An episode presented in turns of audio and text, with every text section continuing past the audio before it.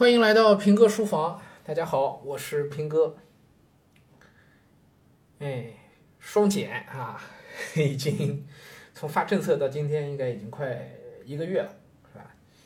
我呢，其实发政策的时候呢，我正带着同学们在西安夏令营啊，当时呢就很有话说，哎，因为我有一种让我不幸全部严重的那个感觉啊。你一直听我们书房的家长肯定知道，我很早的时候就。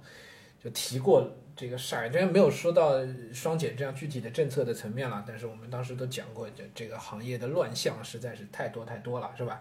早就该管管了啊！所以呢，哎，当时就很很想说，但是因为一直在忙夏令营嘛，忙完回来，回来之后呢，自己好好调养了一段啊，一两周的功夫，然后也都一直把这事儿就放在一边儿。同时呢，政策一直没出完，靴子并没有真正落地，对吧？国家出了一个政策之后，那各地的这个具体的细则其实还没有全部都落地下来，包括上海到今天这个细则其实都没出来，坊间传闻有很多啊。前两天北京的细则刚刚落实下去，对吧？呃，上海的还没出，所以呢也就一直没真正逮着机会讲。今天呢是我们同事在微信公众号里发了篇文章出来，发好之后呢，马上就有家长在下面问说：“哎呀，平哥，书房里讲讲双减吧。”好吧，被点名了。哎呀，被点名了，那就不得不要讲了啊！哎，反正我们书房节目呢也是比较随意，就跟大家聊一聊啊，就当个播客做一做啊，跟大家聊一聊。我没写稿子，完全是我这一个月以来自己心里所想的，嗯，也没有太多的这个信息不对称，不存在什么事儿是你们不知道我知道的，几几乎没有啊。所以我要说的是什么呢？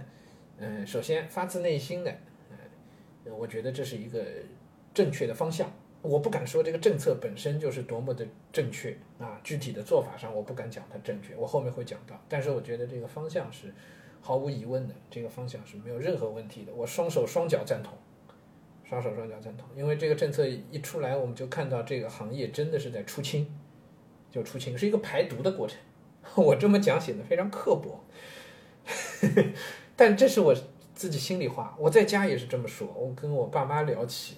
跟家里人聊起的时候，我也在讲，这就是，就是长了疮了，生了脓了，啊，现在就是一刀下去，把那个脓水给放给给放掉，这是一个必须的过程，出清，这个过程很痛苦，一定是痛的，对不对？但是这个过程，呃，治病的先决条件就是这一步，否则脓水在那儿，你你这行业好不了。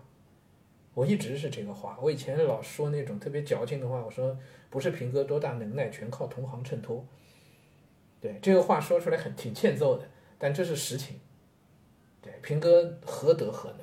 那大家会觉得平哥哎挺好挺实在，为什么？因为你们日常看到的这行业里的，就就看不着实诚人，所以就显得这真是同行衬托。那现在这样一来，真的就是放血了，真的就放血了啊！我们不说那几家大的机构啊，就稍微小一点的，但也算上市公司，哎，比如说 A 股上市的这个。以前叫李思成，后来改名叫斗神，是吧？这里头背后故事非常非常多，这个不方便在公开场合讲。我我其实也都知道，就很糟糕。你看，员工的工资也发不出来了，对吧？然后家长的钱也也退不下去了啊，然后搞了其他的什么名目，乔立名目啊，到了生存危机的边缘。类似还有很多很多做做外教的，对吧？你真的像外教这样的事情，其实国内。不是说政策提倡不提倡，但是有严谨的、明确的法律法规的要求的。但长期以来，外教这个市场混乱到你不可想象的地步，根本就不是擦边球，完全就是违法，只不过一直都没人管。这个我们下一讲可以专门说一下外教这件事情，但是有明确的法律法规的。哎，但大家全部都是不按这个来，所以你看，就前两天这个呃金鱼外教小班培优，哎，金鱼外教、金鱼小班就出事儿了，在北京。那个北京教委已经成立了专案组去处理这个事情了，专项专项组去成立去去处理这个事儿了。呃，没退下去的钱有十三亿，十三个亿，各位，涉及到五六万人，那钱就退不下去了。啊，还包括前段时间那个华尔街英语也关门了，是吧？华尔街英语，我我我也是看了报道才知道，非常离谱，就真的有成年人、年轻人啊，学学个英语，在华尔街学个英语。花了五十万，这还是一七年的时候付的钱，五十万，我的天哪！他干什么工作？他要花五十万学英语，不可理解的事情，是吧？但这种不正常、不可理解，在前些年大家就都是装不知道，没有人跳出来讲这事儿不对。这其实就是一件皇帝的新衣呀！这个事情花五十万学英语，这让你说破天，这都是不对的呀。是不是五十万在三线城市能付个首付了吧？这四四线城市能付个首五十万到哪儿都不是个小钱吧？花五十万学英语，几年没学完，学个英语至于吗？是不是这是一件皇帝的新装啊？只是从来没有人去说破这个捅破这层窗户纸啊，那挺好。所以我说这是一个出清的过程，该倒的就该倒掉。那你问我哪些该倒？这我也可以很负责任的讲，学而思不是该倒的，新东方不是该倒的，对他们还是相对是负责任的。学而思至少早些年啊，最近几年我不敢说，但学而思至少早些年的这个研发的力量是非常强劲的，你不得不承认，哎，是真的很厉害啊。新东方也是有情怀的，是吧？这个确实大家都被误伤了，都被误伤了，但是没办法，这是必然是整个行业很很痛苦的一个过程。大家就只能接受现实，而且我们要相信一件事情，就是当脓水流光了以后，这个行业一定会好起来。它可能不再是以原来的教育行业的面目出现，但是只要有人在，只要这国家还要发展，教育就是一件不可缺少的事情。只不过它未见得还是以一种非常商业化的、产业化的形式存在。对，但它一定会存在。所以，我们这些从事教育的人，一定还是有我们的用武之地，一定还是有可以发挥的空间。只不过，我们的价值不应该再建立在商业的成功基础上了。这，这就是让教育回归了教育本来该有的那个样子。说实话，我十年前开始创业的时候，我之所以会去成立一个民办非企业机构，很重要的一个考虑是，我创业的时候是想做一家社会企业，就是它的社会责任是远远重于商业利益的。但我们也需要赚钱，但那个赚钱仅仅是为了维持机构的正常运营，大家有一份合理的收入，有一个体面的生活。而具体到这个事业本身，它不是以赚钱为目的的一个存在。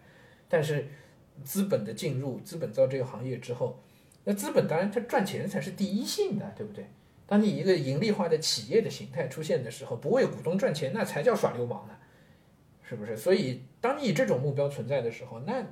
这份事业，你干的这个事儿，它跟你的第一性的那个赚钱，它就是矛盾的。你怎么办？那就是服从股东利益喽。所以整个事儿都不对了，是吧？慢慢的，它正在回归正轨。OK，这是我觉得，呃，关于双减，我第一想说的事儿。其实除了第一之外，还有第二。第二是什么呢？就是这一刀切的呀，确实是有点过了，有点狠了。我不敢说过啊。有没有过，不是我这个层面能够能够判断得了的，啊，但是我觉得这一刀切的确实是比较狠的，啊，学而思已经到脚踝架了，人家说腰斩啊，在腰上砍一刀，还有说膝斩，在膝盖上砍一刀，学而思的骨架现在是 脚踝 就剩了个脚，其他都没了，是吧？高途啊之类都是啊，新东方什么的全部都是，整个整个就行业的整体估值的基础就不复存在了。完全就没了，所以从商业的角度看，这就是灭顶之灾，啊，那当然我说这是误伤，为什么？就是学而思已经跌破它的这个那个净资产了，是吧？破净了，对，啊，像这样的相对负责任的公司啊，它就相对，我不敢说全部啊，不能为学而思背书，这个我也没有这个呃资格去为他背书，但是就我所知道的以前的学而思、新东方这样的公司。他们的研发能力是不错的，虽然他们也做了很多非常强销售的事情，诶，通过双减之后这些东西会出清掉，但是是不是应该就让他们完全倒闭关门，完全不存在？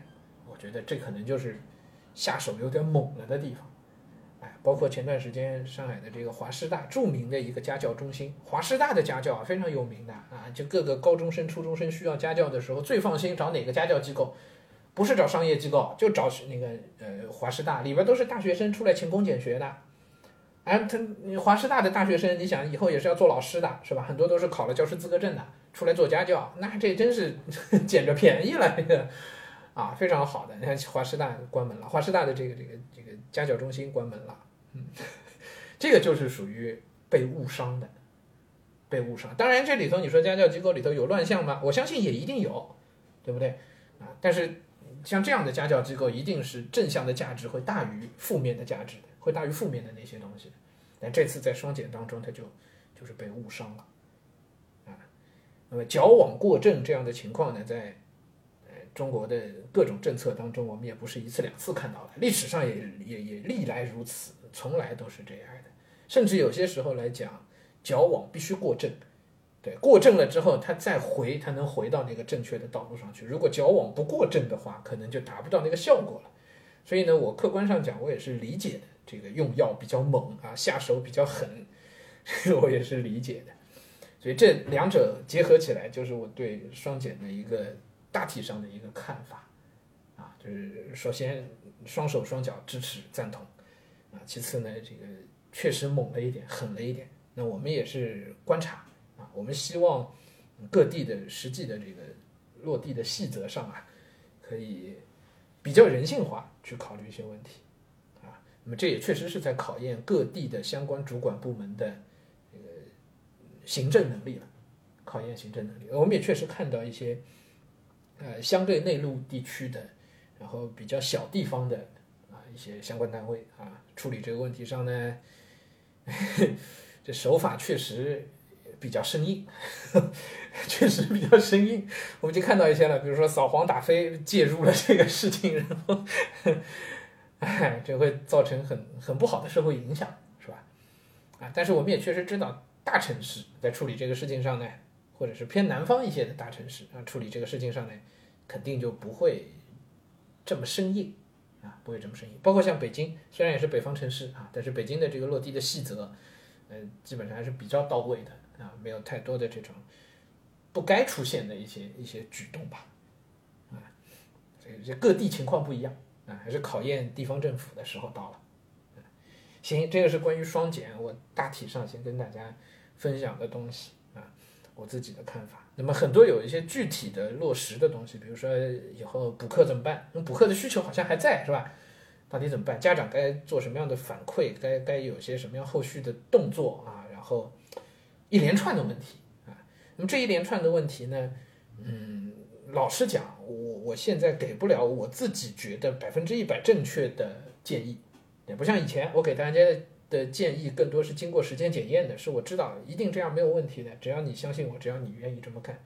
那现在呢，政策其实还不是在一个特别稳定的一个呃时间段里，所以暂时还不太好讲。我自己慢慢的正在形成一些建议啊，一些一些观点，可能也需要再经过一段时间的观察和检验，我才敢。